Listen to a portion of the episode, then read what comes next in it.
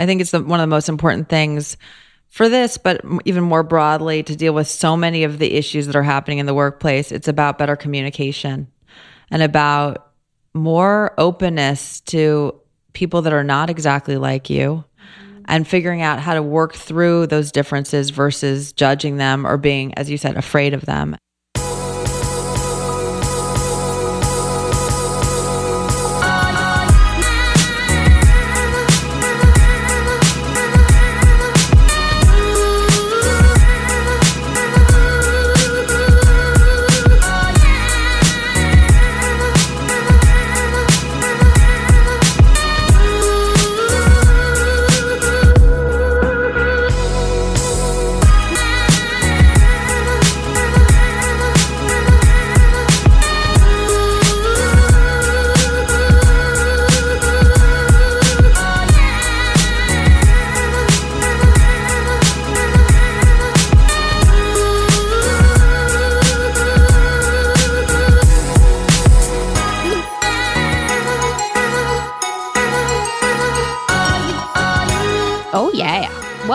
Back to Almost 30 Podcast.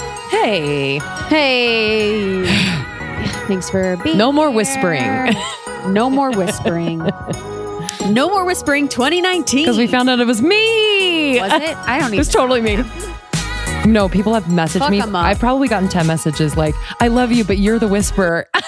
Shut up. yeah. And I'm like, I know. Yeah, they're like, Chris is that loud ass bitch.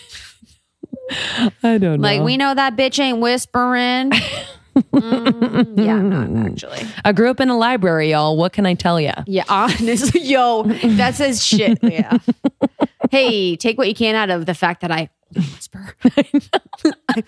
AKA, I lived in fear most of my life. Dude, something I'm thinking about mm, once a day is if when we have the man, the myth, the legend, Dave Asprey back on, Yes. if I'm going to call him Silky Face Dave. Can't his wait. I cannot. I've been reading his book. Should I call him Silky Face Dave to his face? Yes. Please let me know. You know he will love that. DM He'll me. be like, it's my glutathione. yeah, uh, he's going to get all the fat. It's the butter. It's the avocado. but I just dream about it. I've been, but but now that I've thought about it too much, I I it would be uncomfortable and I'd make it. It'd be weird. Like you know when you think about a joke too much. I thought about a joke for my yoga teacher like last week, and I kept repeating it when I was like in class. I'm like, okay, I'm gonna say it like this. He's gonna say this. And then it comes out all funky and it's like fucking weird for both of you. I was like, it gets old before you even say it. You're 100 like, and, it, oh, and it was, it's just, and you say it too fast. yes. You're like, da. so you, our, our, my yoga teacher, we did so many locusts this year on your stomach. Your like arms are out, your legs are up, and it's like really good strengthening for your back, which is awesome because for a, a lot of workouts that people do, it's very front focused, core, legs, whatever. So it was the last class of 2018 on the 31st, and I was like, got up and I was like, well, Steve, that was the year of the locust. like, Steve. uh, he's like. and then he's like, no, I think it's the year of. Honestly. and that's what my thought process was. What if he says it's the year of the pig or whatever the because I think it's actually the year of the pig in 2019. What if he says it's the year of the whatever? And then what am I gonna say? Because I need him to know it's a joke. And like it was like so dumb.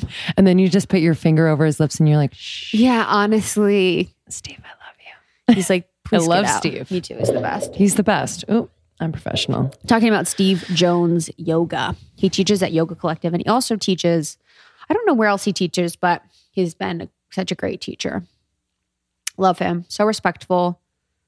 I just love his style. Yes. I love his voice too. Me too. Mhm. And I love that he just commands a room, you know, where we're all in it. You know, it's like uh, an expectation of presence. So you give it to them. And I love when yoga teachers can leave room for silence. And you're like, because then you feel, I don't know what it is actually. When they don't like no fill it with music yoga. words. Yeah. I do. I like no music yoga because I can really get in it, you know? Mhm. So no heat, no, no music, Mhm. preferably on a chair. with a beach ball. and I was like, where are we now? Wait, I'm at a retirement home. I was like in chair I'm pose. retired. no, not chair pose. No chair poses. I hate chair pose. Me too. I think everyone does. I know. I'm Thank trying to like it more. We're not though. alone. But that's the well, I'm trying to focus more today. Actually, on the way to breakfast, I, I walked backwards for like two blocks. Justin was not feeling it. He's like, Pete, come on, because it would, but it works your back of your legs so well. It really does. I could, my legs were burning. Were I'm you not- going uphill or no? No, just Okay. on the street. he was like, he was two blocks in front of me, so it wasn't even like we were together because he was so embarrassed because I was walking backwards in my homeless people chic attire. You're um, on Main Street. Honestly, I'm one of I'm one of them.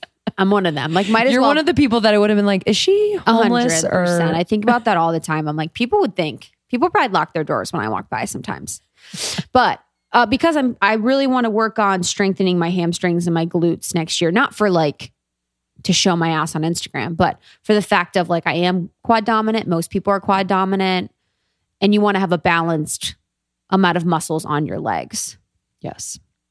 So I was walking backwards. I don't know how we got here, but oh, so in chair pose, I'm actually thinking about trying to be more on my heels, being able to lift my toes, and being really in the pose. It feels really good to be using the backside of your body.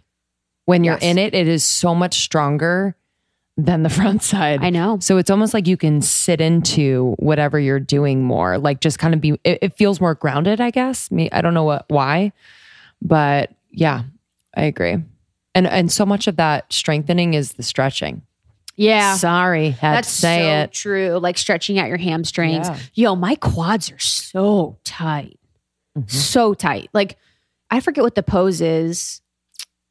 I don't know, whatever it is, but I'm pulling my foot back and it's stretching the quads. It's not standing, but you're down in like some sort of pretzel-ish. I know what you mean. You know, you I know forget I'm what talking it's about. called. And I'm and you're stretching your quads. I cannot do that for longer than 10 seconds. It is such a deep stretch because it's like it's like hip flexor into the quad, and it's like this one long like. Ugh. That is, yeah, it feels so good though. so good. But yeah, I want to try and work on like, you know, just balancing it out. hmm I agree. Same. Someone Um, told me I need to balance it out. So now I'm on a mission. one person says one thing, I'm changing my life for it. I mean, I've made so many purchases recently, like according Yeah, I to health buffer. or whatever. I have a buffer. Yeah, Matt. I have Matt a told me about the buffer. I have a car buffer. Oh fuck, I'm gonna use the Theragun before I go today. Yeah. Actually, all I really want to do is to have Matt sing my praises of of spreading the good word about like Mm. things you can do. He's like, You're spreading the good word. I'm like, no, I'm just like adhere to like One everything of the staff say. I walked in, we are talking about Human Garage. I walked in the last time I was there with Dr. Luke, and she was like, I was just listening to your episodes this morning. Should I get listening about four in a row? I was like, Oh, do you feel dumber? So sweet. oh. She was laughing. It was, oh man, I was just like, Oh, you're so sweet. Yeah. I mean, I love them so much. I love Dr. It's- Luke too. I love Dr. I got Luke. adjusted. Have you have you been adjusted by him? Mhm. I've never been cracked like that. I have one time when I was very little and it was traumatizing to be honest. Yeah, you don't like that, right? The yeah. Do not like Did, were you okay with this or no? yeah, I was I had to mind over matter and I had to really be in my mind thinking that my body is relaxed, that I'm present, that you, you know, you really have to just allow your body to be moved and trust it. And he's so cool. So cool. So cool. And he's so he's teaching you as Yes. he's doing it, which is really really helpful. Yep. So that I know what's happening and then I'm able to just. I never of- thought I'd like or or want to get more done. Like I never thought I'd want to get chiropractic work done regularly. Yeah. What I would really loved was the um on my hands and my wrists. Did he pop your wrist back in? What? What did he? No, do? mine Oh. wasn't out of place, Oh, but okay. mine was just all wacky. Like just you know, lots of I don't know what the issues were, but also to have my fingers popped after like Yes. typing all the time and on your phone with the touchscreen, you're like banging on this flat surface. Felt really good to do that. That was really nice. My favorite part of a massage has been always been the arm into the hand. Oh. There's something about just being like touched there. I know. Yeah. On the wrist, The like forearm. whenever they do that and your arm's like, I know. I know. So good. I'm always like, is that normal? Yeah. I don't. I, I think it is because there's ner- There's like little. Oh, it is. I said I asked them and they said yeah. Okay. I was like, oh god. I like make the massage as unrelaxing as possible. I'm like, hey, is that normal? They're like, uh, I kind of want to just shut up and not talk. I'm like, what do you think about that part of my body? I always like am shocked by and I don't I'm like, are you horny? I, am always shocked by the sound of my voice that comes out after having not talked for a little bit in a massage. If they ask me, like they're like, How's the pressure? I'm like, good. honestly. I'm like, feels great. Keep it up. oh man. Silly, silly. We were watching that silly Rickey. fucking Rickey. Can we You talk about have Rickey? to follow Rickey Thompson. Rickey Thompson I'm on sh- Instagram. I'm trying to, I think it's Rickey. Is it Rickey with an E? Let me double double check. Um, but Rickey is fucking amazing. So it's Rickey R I C K E Y Thompson T H O M P O S O N, and he is a dancer, actor, and honestly, he has the funniest Instagram ever. The one that he did that was so funny. It was him alone in his um room, and he's like, "What's the movie?" Save the Last Dance or whatever. Not Save the Last Dance, but it's like where they have a dance off. yes. And he's like, and then he's like acting off the dance off and he like looks at everyone. He's like, all right, let's go. We're going to show you how upset we are about with you. And then he like backs up and he starts dancing. He's like, let's do this. And then he starts like doing the moves. It was so funny. He is Such a light. yeah, there yeah, there's no anything he wants to say, he'll say with this conviction that just draws you in so deep. And I love Makes his posts because you can tag people. Cause I, I'm trying to think of an example. Like me every time I look in the mirror and he does this video, and then you can like tag anyone that kind of it's just it's really fun and interactive. Oh my god, he did one with the towel. Should we play a little bit of something? what towel Oh, he's oh he's just dancing. Hold on. I know you get, can't get a dance one. Ew, I am not catching any more feelings. the only thing I'm catching in 2019 is flights, jobs, bags. That is it. Uh, uh, uh. I'm not catching no feelings. No, I am not. I will only catch feelings if you caught the feeling before me and you let me know that you're feeling me. That is what I'm gonna So Love good. him. So good. That's Rickey Thompson. Yeah. And I love I'll I'll add one. Sorry, it's another dude. But I love Arielle. You guys already know that. Yeah. Like Arielle. Versace Tamagotchi. Yeah. Oh, Versace one of Tamagotchi. Trey Kennedy, I love. Ooh, who's that? Trey Kennedy is really, really funny. He does these parody videos. This one is about you gotta watch it. It's about um girls during Christmas season be like, which is like an old, you know, Oh, like the girls the girls be like videos people have done, but he does it really, really well. Trey Kennedy, T R E Y N Kennedy. Oh, I'm into that. on Instagram. John 330. So fucking funny. Fuck. Okay. Join the secret Facebook group. Let us know who you guys like to follow, who's funny and fun and interesting. And we'll check it out. Oh, yo, I have to say, the funniest Instagram video I've seen of 2019 is fucking Arielle when she's acting like she's a delinquent child on Maury. Oh my where? That shit is oh, last year? wild. No, it's this year, dude. Like, what? yo, it's the funny. You know, how in the Maury thing, they're like, this 13 year old like quits, quit her job and goes to strip clubs and she's like banging her fist against the wall and she's like, ugh. She's like riding on top of a car. Yeah. It is honestly my the funniest thing I've ever seen. Wait, which one is it? Holy f- I'll find it. Was it in a story? Uh, no, it's a full post. Here it is. and stealing. And she says when she grows up, she wants to be a stripper. And this nine year old is walking around town And it's Arielle. wearing practically nothing. And believe it or not, the mother of this seven year old is devastated over her daughter's sexy behavior. I don't even know whose car this is because I stole it from a strip club parking lot after I stripped.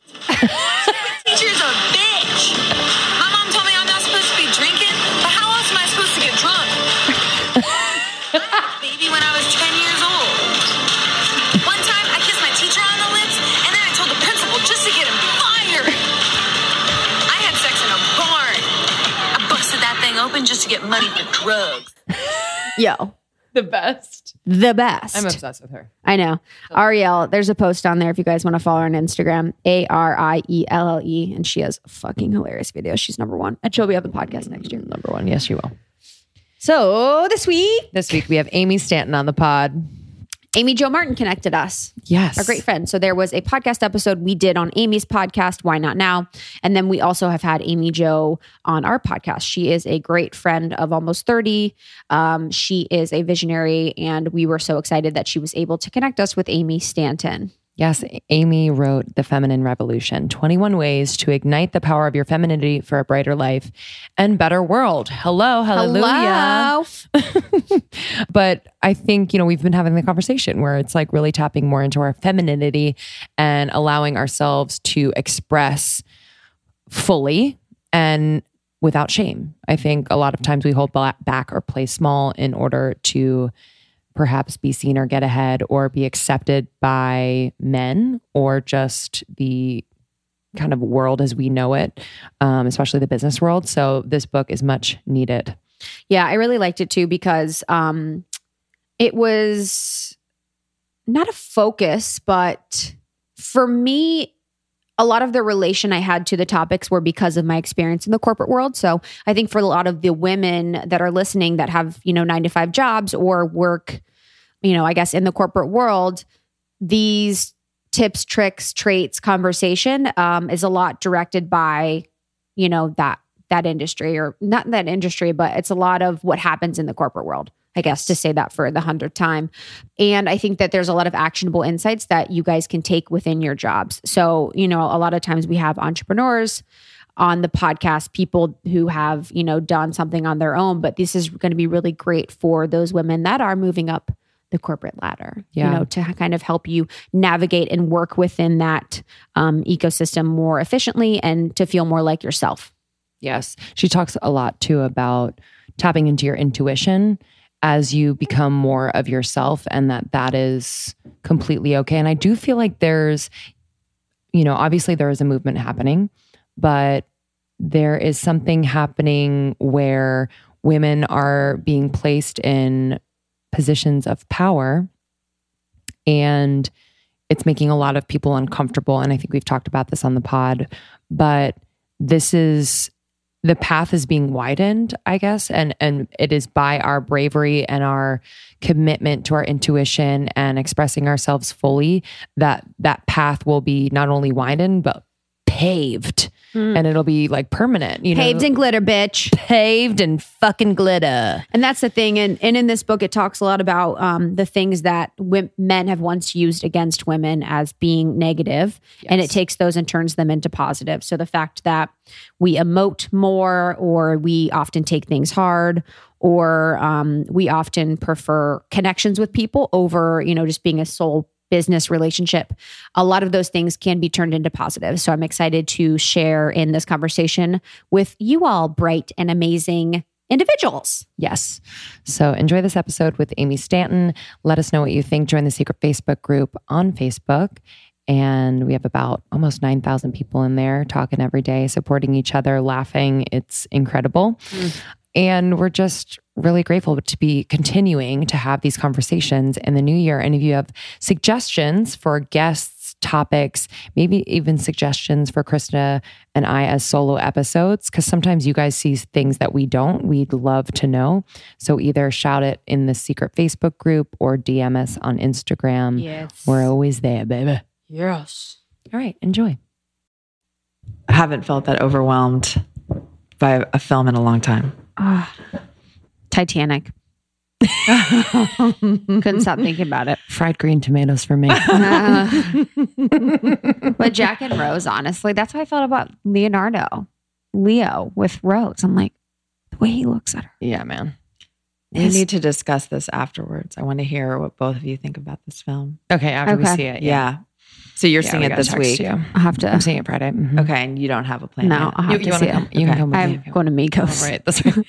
Oh, sorry. going to Drake and Migos. That'll be so fun. So fun. That'll be fun. I need to brush up.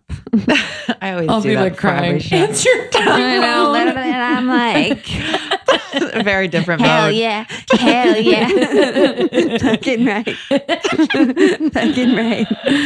Uh, we got Amy Stanton in the house, and we're talking about A Star Is Born. We're already deep into it. deep into it. Deep Um, into it. Well, we said before, but um, Amy Jo Martin introduced us, and we're just so happy. Like Mhm. we felt so connected to Amy. So when she connected us, we were like, oh, okay.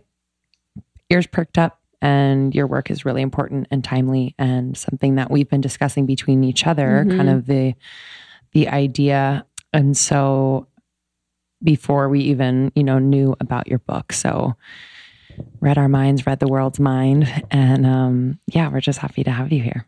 Thank you. It's so great to be here. I'm a fan of the podcast Aw. and Thanks. I've definitely been hearing lots of buzz about you too. So it's so fun to meet in person. Oh, yeah. Thanks. Oh, we're so happy. Little And you're old in. Venice, I am. which is so nice. I am. I grew up in LA, but lived Oh, on the did? East Coast for 16 years and then came back to LA, but I came back to Venice. Yeah. In which is New a little different. Mostly in New York. Okay. College in Philly. Oh, okay. I'm from Philly. I saw that with your Yeah. area code. Yeah. Where'd you go? Penn, Cool. Sick. Sweet. What's the pen? What's the mascot? the Eagles. Eagles. Oh my God. What's wrong with me? The Quakers. it's the Quakers. I was That's like, so, it's that was a test for lamer than myself. that. No, because my high school the Eagles, mascot Philadelphia was Eagles. the Eagles. That's NFL. Exactly. Okay. And, and Brentwood Eagles. Brentwood Eagles. So Mm, Of there's a lot of Eagles. So thank I'm so glad you came up with that Philly welcome. connection because otherwise You're welcome. Well, you can miss the Quaker dancing around the court. You know what I mean? It's just another person. it's kind of the dorkiest mascot of all well, now time. we're It's kind okay. of moving towards dorkier mascots. Totally. I know. Because you got to like play it, play it safe with mascots. Yeah. Oh, okay. So That's why you got to be like a comet or something. just something that's like not yeah, like alive. Yeah. Right, that there's no an amoeba- or like an amoeba. Yeah, literally. You need something that can't offend anyone. yeah, like Yeah. a black hole. You're like, we're the black holes. Totally. So Suck someone would find get that out. offensive. Someone would find it offensive. That's I'm I sure. actually know. true. That's so true. Peace and blessings. um, wait, we're in Venice. You don't need to. You can. She's out of the How crazy. close to Erewhon? yeah, literally. Just close enough. Yeah. So Erewhon, if you went once a day, there's like a 90% chance that I would be there. Because Totally. I'm there twice a day Same. usually. I haven't been there in a while. We're trying to get a drink there. Yeah. What kind of drink? Shout out Tara from Four Sigmatic. We're Yeah, gonna we're trying to get Four Sigmatic. Um, we're trying to get like a beverage made. mm-hmm. Our friend Awesome. Pia got a beverage made, so we're just copying. Yeah. Okay, cool. Uh, That's the way Like, the world works. yeah, totally. I fully applaud that. So, what would be in your beverage? Good question. We were talking I- about I, know you asked. I wanted more time. we're like it'd be pink with glitter. yeah, I was like, um, unicorn tears. Definitely would have collagen How in about it. how about collagen? Apple cider vinegar is a good one. Oh God, that's disgusting. It's disgusting, but it doesn't taste that bad. It's so good for you. I'm just thinking of the combo. I feel like a Krista little should bit of have lime, one and I should yeah, have yeah, one. a little bit of lime for alkalizing properties. Um, So whatever like base we put in will uh just curdle. yeah, literally. so many things. I don't know. We'd have to think about it. Yeah, eh, we're not, we're not talking about this Yeah, right sorry. now. So okay, another thing we can debrief on Yes, after yes, the fact. Yes. Okay. Exactly. Um, so for our listeners who don't know who you are, I'm sure a lot of them do, but um, I would love for you to introduce yourself and tell us about what you've been up to. It's been a lot. I know. Mhm. There is a lot going Mhm. on. It's true. So I started my own business about 12 years ago called Stanton and Company. Super creative name. Yeah. And Nice originally it was focused in women's sports representing female athletes and working with brands in the women's sports space because nobody was focused on women's sports. And at the time, I felt like there was really an opportunity to help build more positive female role models. Funny that it was 12 years ago because if you look at how much the landscape has changed for women and the women's landscape and how many people are now talking about female empowerment and how many more women are in the spotlight, it's been incredible. So when I started thinking about this idea, everyone said, Amy, you're crazy. There's no money in women's sports. You're not going to be able to build a business, which of course made me want to do it even more. So I kind of took a leap of faith. At the time, I was the chief marketing officer of Martha Stewart and had always wanted to start my own business. And because I had worked on New York's Olympic bid before Martha Stewart, I'd worked with all these incredible Olympic athletes and I was super inspired by them and felt like they just brought so much beyond being just the best in their sport. They're also nice people and want to make a positive impact in the world. And lots of them are family oriented and good students and just all, all around great people. So I felt like more girls and women and humans needed to know of these women. So started the business, suddenly had this roster of amazing female athletes, lots in action sports and Olympics. And then after the first couple of years, really, I sort of looked at the business and thought this wasn't exactly what I envisioned because it was intended to be more of a sort of full service marketing and PR agency. Moved back to LA, split up with my business partner at the time, and started working with tons of brands in healthy active living. So, natural foods, Four Sigmatic is one of our clients. Mm-hmm. Hi again to Taro. Mm-hmm. and sports and fitness and health and wellness. And we work with some amazing experts, and lots of them are women. So lots of the brands are built by women, targeted at women. So, still doing tons in the female empowerment space. And then decided to write a book because I've done so much work with women and had my own personal experience of feeling like no one was talking about femininity. So many important conversations around feminism and equal rights and bringing women to the forefront, but no one was really exploring the feminine and femininity in a way that we have. So the feminine revolution has begun. What does that mean for like what's the difference between um femininity and just kind of like female I guess like taking the female the the power part of it and just allowing women to kind of like I don't know, drop into that side of themselves. What has that been like for you personally? Well, the reason I started exploring is because I felt like in my work, which had always been such a huge focus for me, I had developed this group of skills and qualities, which I think are super valuable and important, but they were more masculine toughness, assertiveness, directness. And each of them do serve me in my work and probably beyond my work. And I, but I started wondering if that was filtering into my personal relationships and could help explain why I hadn't met the man of my dreams. And it made me wonder if there were my more feminine qualities. I'm actually an incredibly sensitive person. I cry. I am deeply emotional. Uh, and I realized that maybe I was no longer letting some of those things come to the forefront because I felt like they weren't welcome because society considers femininity to be weak and feminine qualities to be weak. And that's really why we wrote the book because we want to help women on an individual level rethink that and take a look at ourselves. And everyone's going to define femininity for ourselves. We'd each have our own way of thinking about it. We each have different qualities that we would embrace as part of our feminine. But what we hope is that we can go through 21 qualities in the book and really break them down, show why they've been perceived as feminine and why they've been perceived as weak, and then turn it on its head and show these are actually our greatest gifts. These are our superpowers. The fact that we're emotional and sensitive and that we cry openly, these are things that make us our best. So it doesn't mean that tomorrow I should go into the office and start painting my nails and talking about tampons, but it means that maybe I shouldn't be repressing some of my emotionality because that emotionality is what lets me connect with people and lets me work more closely and comfortably with clients and helps me understand people in a bigger way. And so those are gifts. Why am I hiding them? Did you ever have moments where you were like, where you realized you're like, oh, I'm, I'm forcing myself to be so in my masculine? sometimes it would feel that way after the fact and sometimes it still does but i would have a call or a meeting or something that i would leave feeling just unsettled and i'd think i'm just wondering if there was a different way i could have handled that but i felt like i had to be in a fight mode and by the way it's totally understandable because for the longest time all of the leaders were men so those were our role models if we wanted to be a leader we learned to lead with masculine leaders.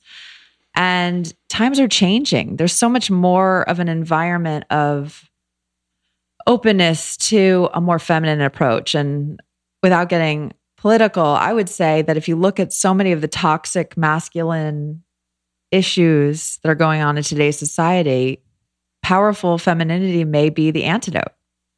I completely agree. It's also fucking annoying because it's like everything is on us.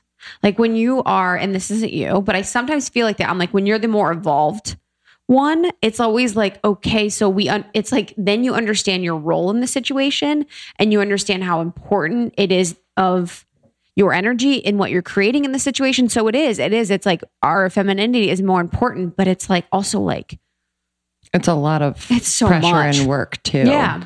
I always feel like that too, because I'm like, I have my own work to do. But then in situations, I'm like, okay, I have my own work to do, but then I also have to like think about or like try and help in the balance of the masculine and feminine, whether it's my personal relationship or, you know, other relationships that I have. Sometimes I'm just like, I look forward to the time when there are men that can stand up and sort of be examples and um, be great allies to women in that way and sort of show that. And I think they are showing up. And I would love for, you know, our community and group to kind of give us examples of those and we can have them on the podcast and stuff. But sometimes I'm just like, so I know. Does it ever like t- like yeah, being a professional and having your own business like does it ever just get tired and dating like in a Mm-hmm. personal sense like and to flip-flop between the two. You know what I mean? I almost feel like or do you can I be the same in both. Like we're sorry, I'm like bouncing around, but like we have some important meetings coming up and these meetings are with men, which is great. Like we're totally that's not the issue. It's more like I find myself saying, "Okay, Lynn, so how are you going to be in this meeting?" Mm. The the the and then I say, "Well, just be yourself." And then I'm like, "Okay, I know myself, but is is that you know what I mean? It's like you're like, but which one? but which one? So many personalities.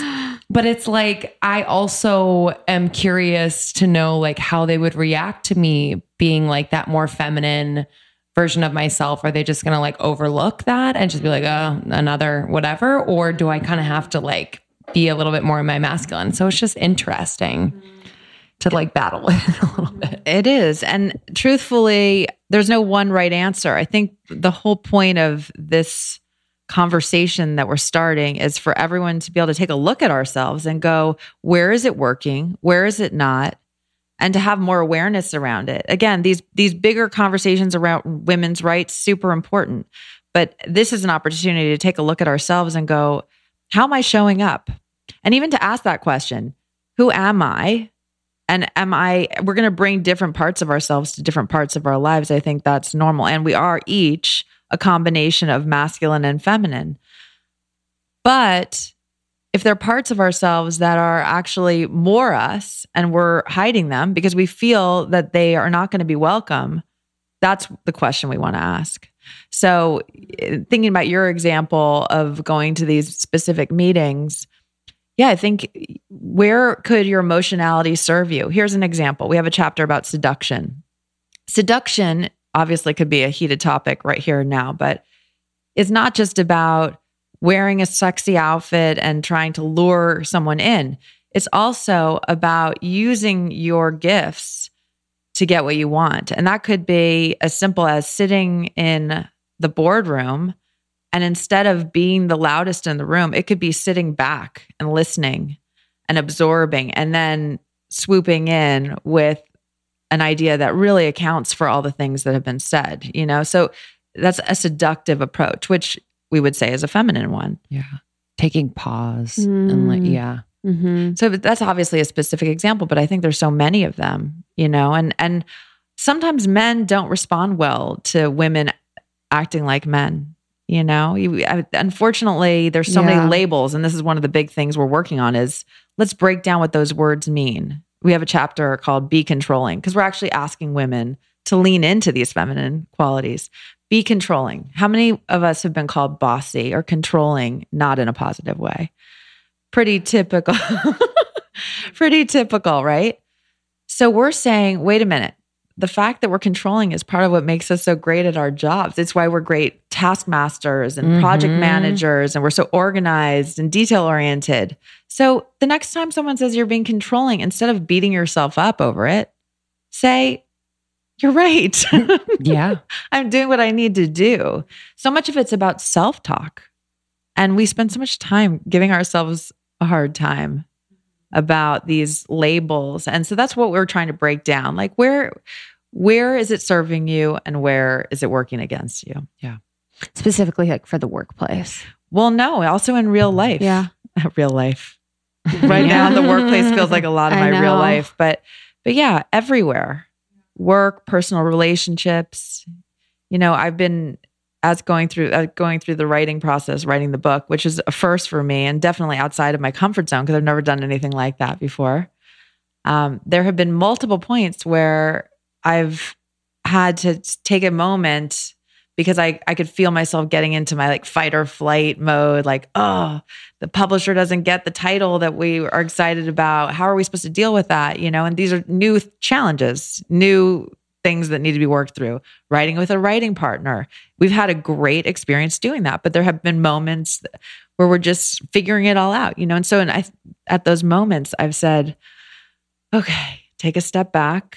How can I approach this in a feminine way how can I bring grace to this situation? And I don't think you can ever go wrong with that. And I think that's true in personal relationships too, you know? I I had something happen with my mom yesterday and I we were emailing back and forth. I picked up the phone and by this point I it was already a little out of control, but I thought back I'm like, you know what? I should have just waited until I was calm and then just picked up the phone and had a conversation about it, you know, and tried to express where it was coming from so that it didn't take on a life of its own. Hindsight is 2020. Mhm, of course. In terms of writing the book with is Catherine, was she a friend? Is she I know she is now, but like had you had a long-term relationship? Um, so what was that process like kind of fleshing out this idea and sharing experiences with one another? It's a cool experience to work on a project like this with someone else. I'd been talking about this for over four years and rolling my eyes at myself, like, how can this still be going on? Because every year felt like the best year to do it. You know, it has to be this year. I actually think this year is the right year to do it. But yeah.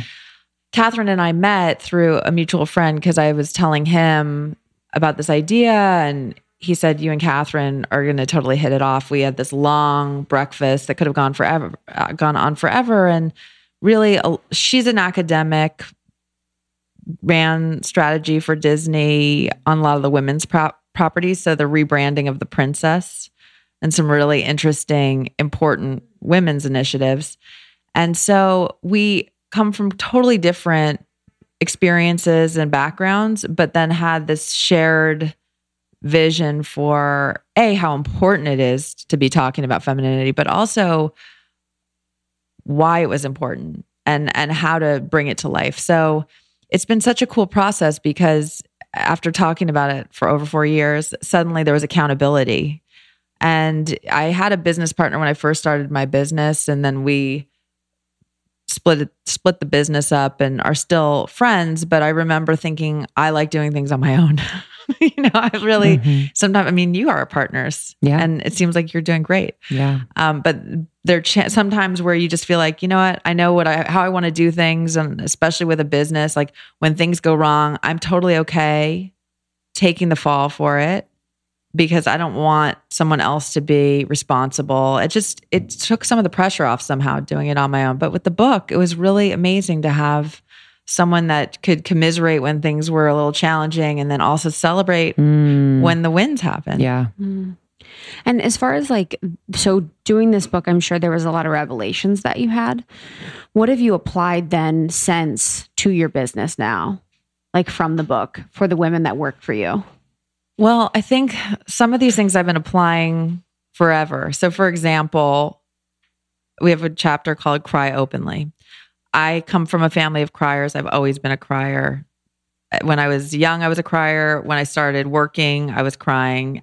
And trust me, it was not well received in the workplace. And I think not understood. I think that was part of it. But I really encourage the women in my office to cry. I mean, it's obviously would prefer it not get to that point, but I do think first of all, there are physical benefits of crying. It's actually really good for you. And in addition to that, it allows someone to see how much you care and that you're passionate about what you're doing and that you are a human, you know, versus us all running around being these tough guys, you know, tough ladies. Um, so as much as it's uncomfortable, and and I actually just had a conversation with someone about this who asked what what are you supposed to do if the environment doesn't really allow for that? Because by the way, I don't think anyone chooses to cry. Like when you start crying, it's not because you were like, today I feel like I'm going to go into my boss's office or cry, or I'm, I'm going to get in a fight with my boyfriend and burst into tears. Like those are not typically or by choice. So be prepared, you know, go have a way of verbalizing it. You know, if, if you're crying to your boss, then uh, you can start out by saying, I'm really sorry. I'm emotional right now. It's really because I care. Or, I'm sorry, I'm really emotional right now. It has nothing to do with work, whatever the reason is. But just instead of then, because I don't know about you guys, but I definitely have, anytime I've cried in times when it wasn't appropriate by other people's standards, I spend a lot of time thinking about it afterwards and just pissed at myself because I'm like, why did you do that? Yeah, Even though it wasn't- shame. Yeah, exactly. It's even hard to like for me to I'm like because I think about times that I've cried and maybe I have so much shame around it that I'm like I shouldn't have done that. And now it's even hard to be to think like it's okay. Like I guess for us, you know, with almost 30 in our team, it's like of course it's okay to cry. You know, being in the creative space, it, doing what we do, like we cry every event, you know? So, but being at, and when I was in management consulting, it's hard to think about me crying and have it be productive. You know, I guess, and I'm not saying that one is better than the other, but like ours is so emotional and deep that like I don't know what situation would have warranted a cry that made sense in a job that I didn't care about. So I think it's different when you care.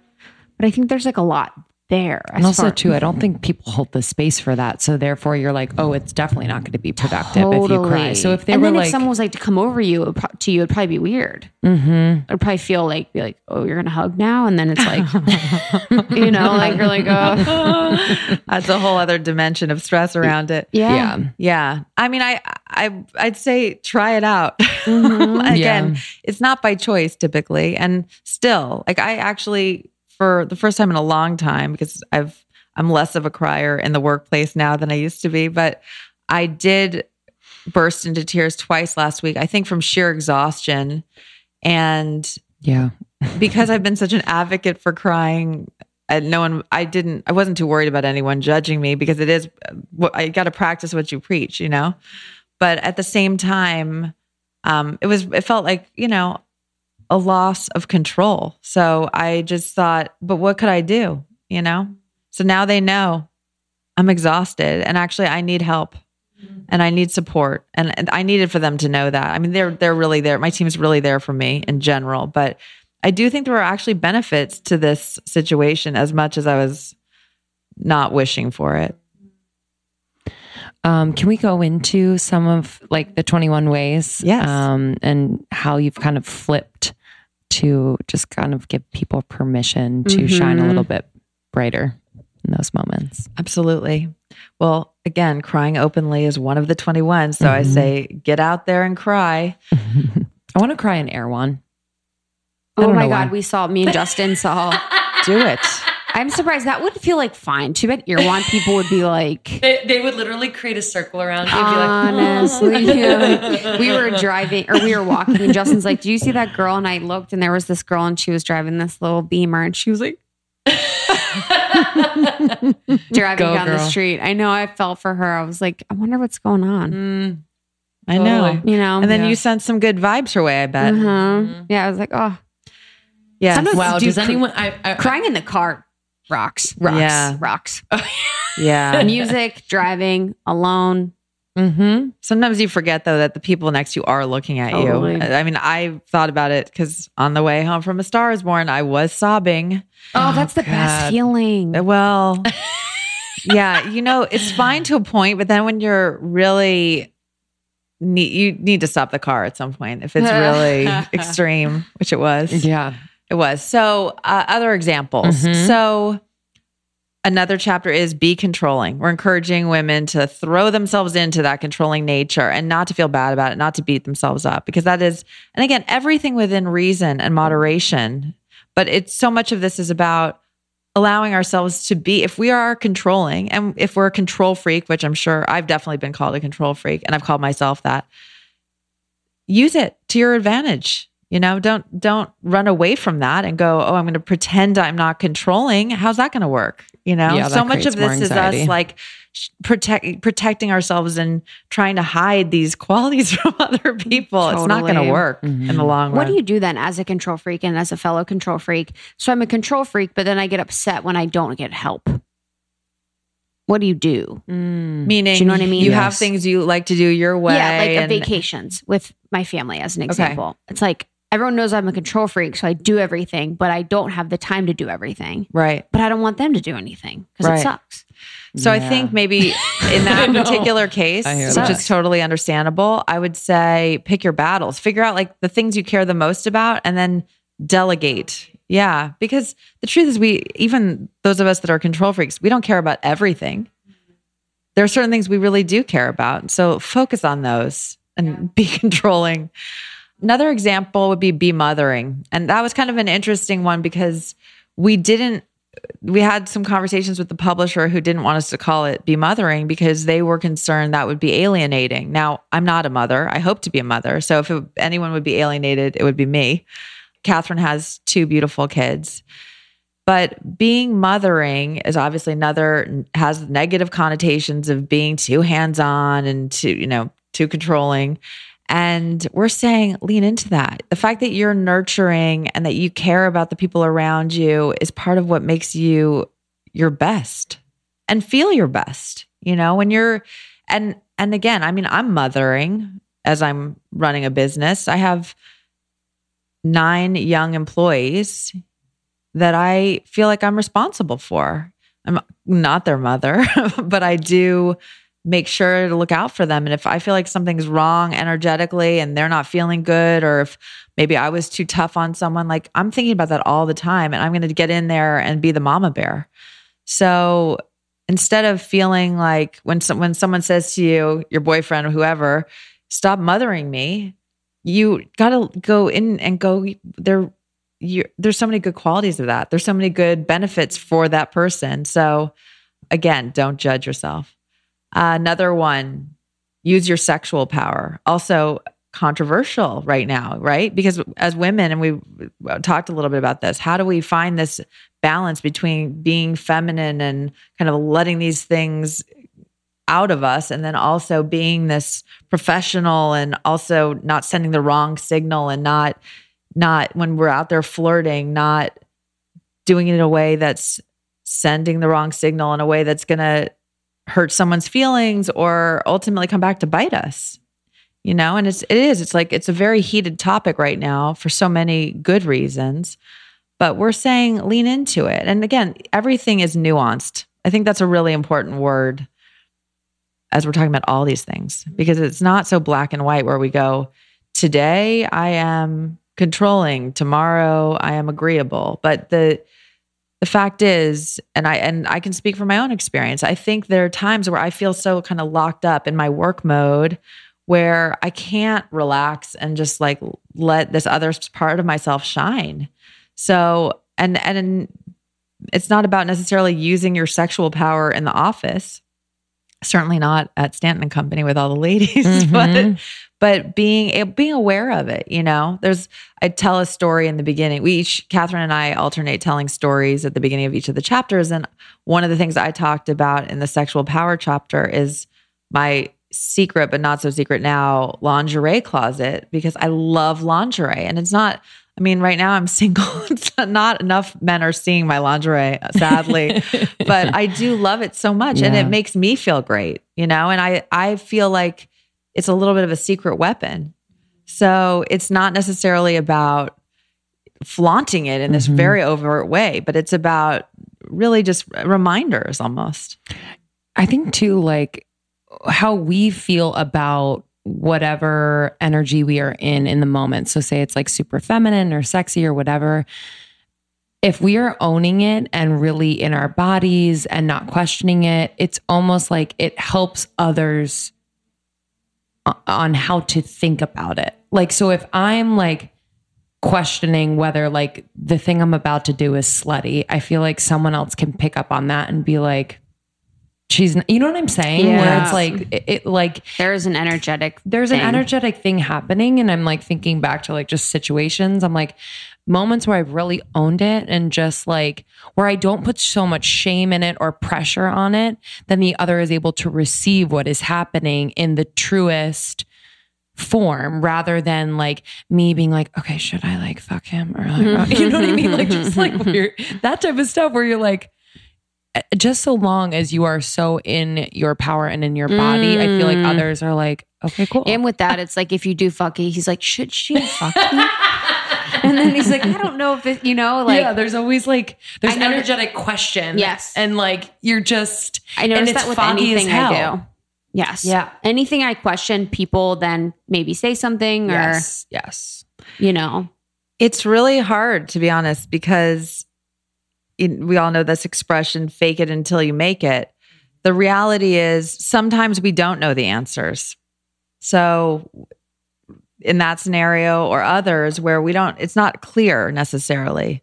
But that's, I think, part of the process is getting clear and getting getting to a place where we are our most authentic selves. So whatever we do, we're not going to question it. We're not going to be second guessing. And a lot of it does come with life experience, I think, where you've just had enough experiences where either things went right or things went wrong and you were fine. Either way, same, you ended up same human on the other end of it. It allows you to feel better taking risks or not judging yourself the whole time through. It's interesting to think about too, like mm, mhm, Men. men, money. it's interesting to think about men that are more feminine, you know, kind of that are repressing their feminine in the workplace because they also feel like they're in a um, masculine dominated workplace and they need to adhere to these certain, you know, it's almost like I almost feel hmm. not I feel worse for them, but that's so hard, you know? That's hard. because we do it's like we have a the, not an excuse but there is like well she's a girl you know? It's degrading and demeaning to say that and be like well she's a girl she's going to be emotional. But like for men they you know the ones that are feminine maybe have it a little bit harder mm. because they don't even have that excuse quote unquote mm. of that stereotype. Mm-hmm. It's so true. And I think we hope that this conversation can positively influence the environment, which would then also allow men to be in their feminine in a powerful way. You know, I think it's it's definitely applies it applies for everyone. So the first step is consciousness. But I think you're right. I mean, they're the the same we have obviously 21 different judgments in our book that have been thrown around in ways that sometimes we're conscious of it, sometimes we're not. Um, and we're turning those on our, their head and saying, as women, if we embrace these, we're actually going to be our best. We're going to be happiest, feel our most powerful. And as a result, the world is going to be a better place because everyone will benefit from it. I hope men can have the same experience. And I hope that an environment, a world that embraces and celebrates femininity is also be- better for men because there have been so many conversations now more than ever about encouraging men to be able to show their sensitive side and their emotionality and their vulnerability. It's really important. yeah it'll be nice to agree. see a shift that happens uh, there should be training You know, it's kind of like the new HR. Like we definitely need to train appropriateness in the workplace, but not coming from a fear, you know, not coming from like, well, guys, you can't do anything, you know, kind of like there needs to be a real understanding of like what's been happening and what's going on, what's okay, what's not from a non attacking place because the men that are receiving it that are you know childlike and that will be like wow whatever aren't going to receive it in the best way. Mm. But then also too it's like there needs to be a training in the workplace about showing emotions and emotionality and you know how to receive that and how to like work with that and how to navigate that on the team and how um people can like express themselves It's so true. I think it's the, one of the most important things for this, but even more broadly to deal with so many of the issues that are happening in the workplace. It's about better communication and about more openness to people that are not exactly like you and figuring out how to work through those differences versus judging them or being, as you said, afraid of them. And God, I'd love it, femininity training, but it would be more broadly, it is. It's about learning to communicate with each other. I wish kids could have this kind of training at a young age. I mean, they're being trained Yes. And the opposite. You know, it's like Don't cry. Yeah. I was like talking to Justin the other day about it. And he's like, I'll never forget. I went to the store and I wanted My Little Pony. And his dad, you know, who's an angel, he's so sweet. And it was back 30 years ago.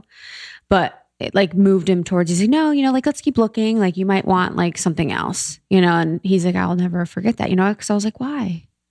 He didn't understand, Hmm. you know? And so like that and like engendering is happening so young. Yeah. And it just really starts there. I think too, like if men were able to feel that side of themselves on a more consistent basis, they would have more compassion mm-hmm.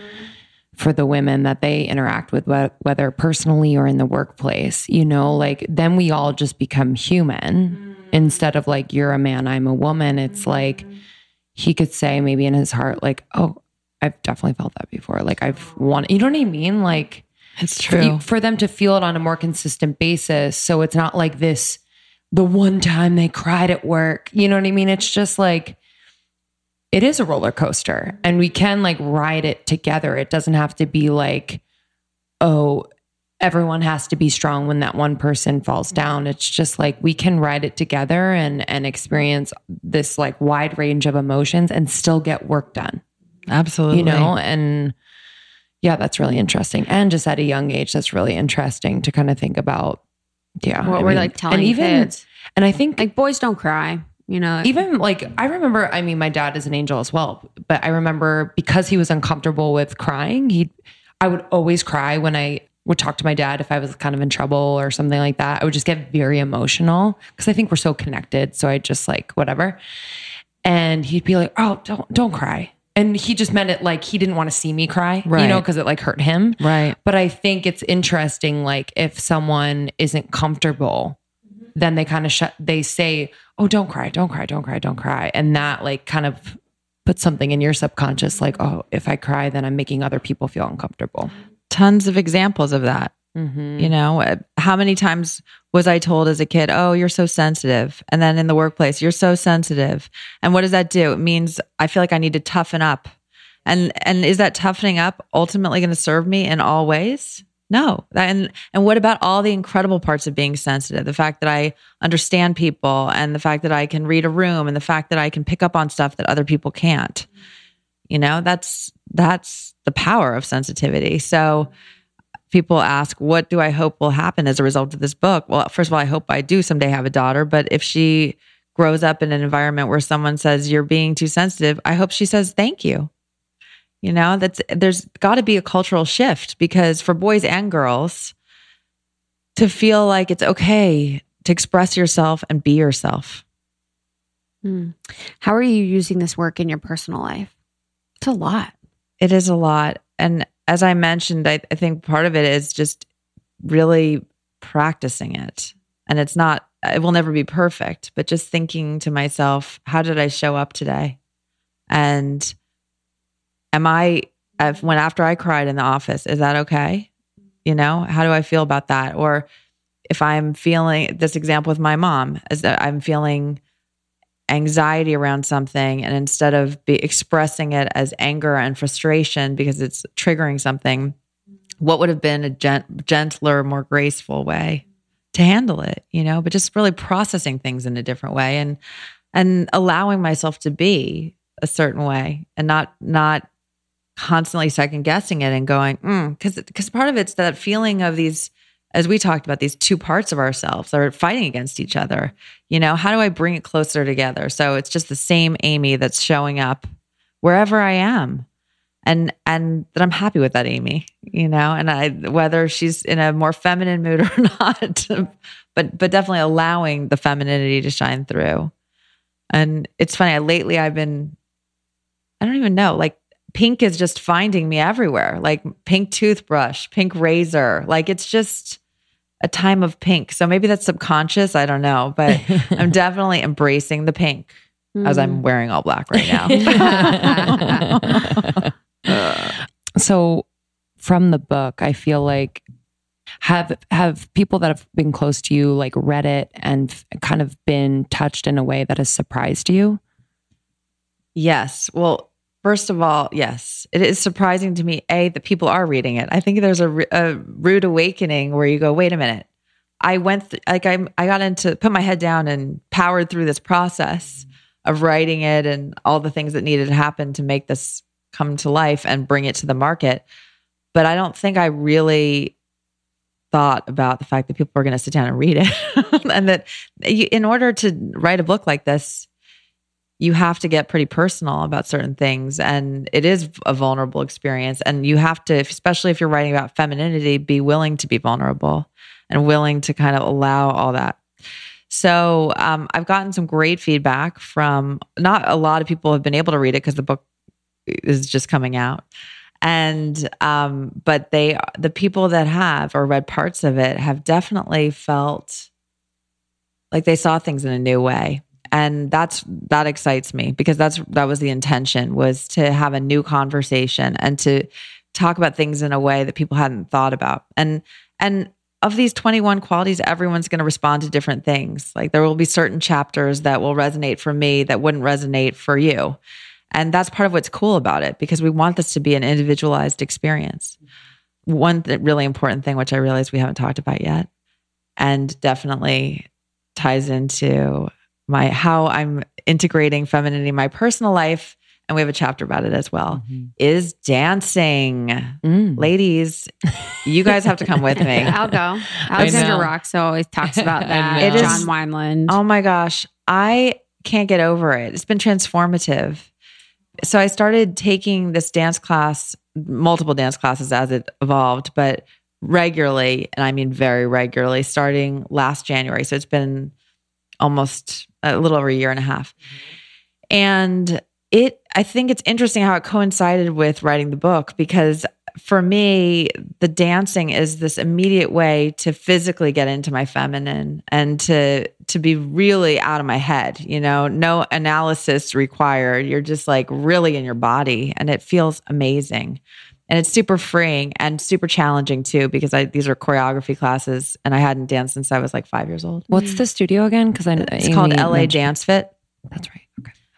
and uh, it's in West LA. Type of it's classes? really? literally. I'm sorry, it is so close to here. It is so close to here. You could walk there practically. what kind of classes? So I take mostly jazz funk. And so sometimes it's lyrical, sometimes it's more jazzy, sometimes it's Broadway jazz. Um, occasionally they That's integrate hip hop. Hip hop. so fun. It is so fun. I used to be in dance classes, mm, eight classes a week. oh my God. And I like, mm, I don't miss that much, but like I miss that. Just like you know, the whole class itself is kind of leading up to like when you when you get to do the combination like a few times, and each time you kind of like let go of a little part of what's been holding you back either throughout the day. That's so cool. It's amazing. Yeah, please come. Let's make a I date would- for that. I would totally. That'd be so fun. I actually really enjoy dance, Mm-hmm. but I would definitely do that. I like it because it makes your brain get out of your brain, you know, because you, You have, have to no focus choice. so much. You're like, yeah, so fun. It's very healthy. What are you What are you excited about this coming year, 2019? Oh, well, I'm excited for the book and seeing where Mhm. that goes and hoping that lots of fun, unexpected things happen as a result of that. This is such an important time for us in our world politically. I hope to see a lot of changes and I hope to see more people getting active and communicating with each other. I'm excited about that. I'm excited for the man of my dreams to appear. mm, Yeah. He's on his Me too. way. Yes. So those are a few things, a I few feel like little you needed to birth this book first. It's funny you say that. Actually, a few very intuitive people have said that exact thing.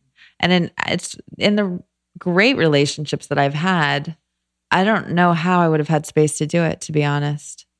Because I get caught up when I'm in a relationship, you know? And this required a lot. I'm still running a business, of course, and that requires a lot. But then really the creative process and everything around it, and just it's an all in kind of thing. So fingers crossed. Well, actually, not even. That's not even fingers crossed. It's happening. It's happening. um, how can our listeners connect with you? so I'm Amy K. Stanton on Instagram and Facebook and Twitter and LinkedIn. And then you can find out more about the book on femininerevolutionbook.com. Great. So excited for you. We should do a little And giveaway. Catherine. Give Catherine a hug for us. Absolutely. Yeah. Um, but thank you for being here. Thank Yeah, you this so is so much. Eye opening. I know. um, enjoy, guys, and then join the secret Facebook group. We can talk about this. We can talk about some of the ways in which we want to bring femininity into the workplace. Would love to have this as a conversation. Yeah.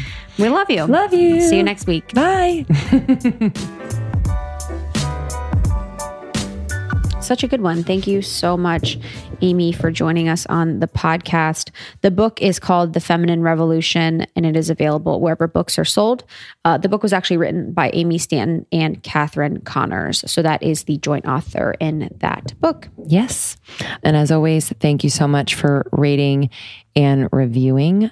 Quickly, we'll share our review of the week. Woo! Lifesavers, five stars. These girls, I tell you, they made this almost 30 thing a lot more understandable. They've brought me so many resources and people that have such that have been such a help to making sense of my Saturn return, spiritual journey, etc. You feel less alone, like there's a whole community out there that feels the same as you. Plus, Lindsay and Krista become like two good friends catching up with you. I appreciate so many things about them, but I love that they are so present during interviews. You can tell they truly listen to their guests and don't just ask topical, misguided questions. Love, love this podcast and the supportive community they've created. That's from Jay McIntyre. Thank you, Jay. Wow. Thank you so much. Thank you. Taking that in.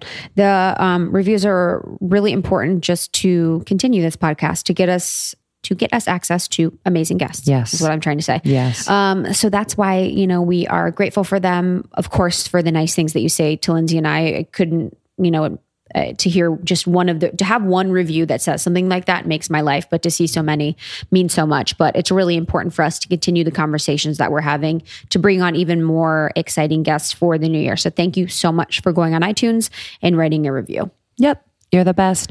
And you can also listen to us on uh, Spotify and SoundCloud. Stitcher and SoundCloud. So on YouTube. So if you find yourself unable to get onto iTunes, maybe you don't have service, you can grab them anywhere else. Yeah. And in February, we have our second event of the year happening in LA.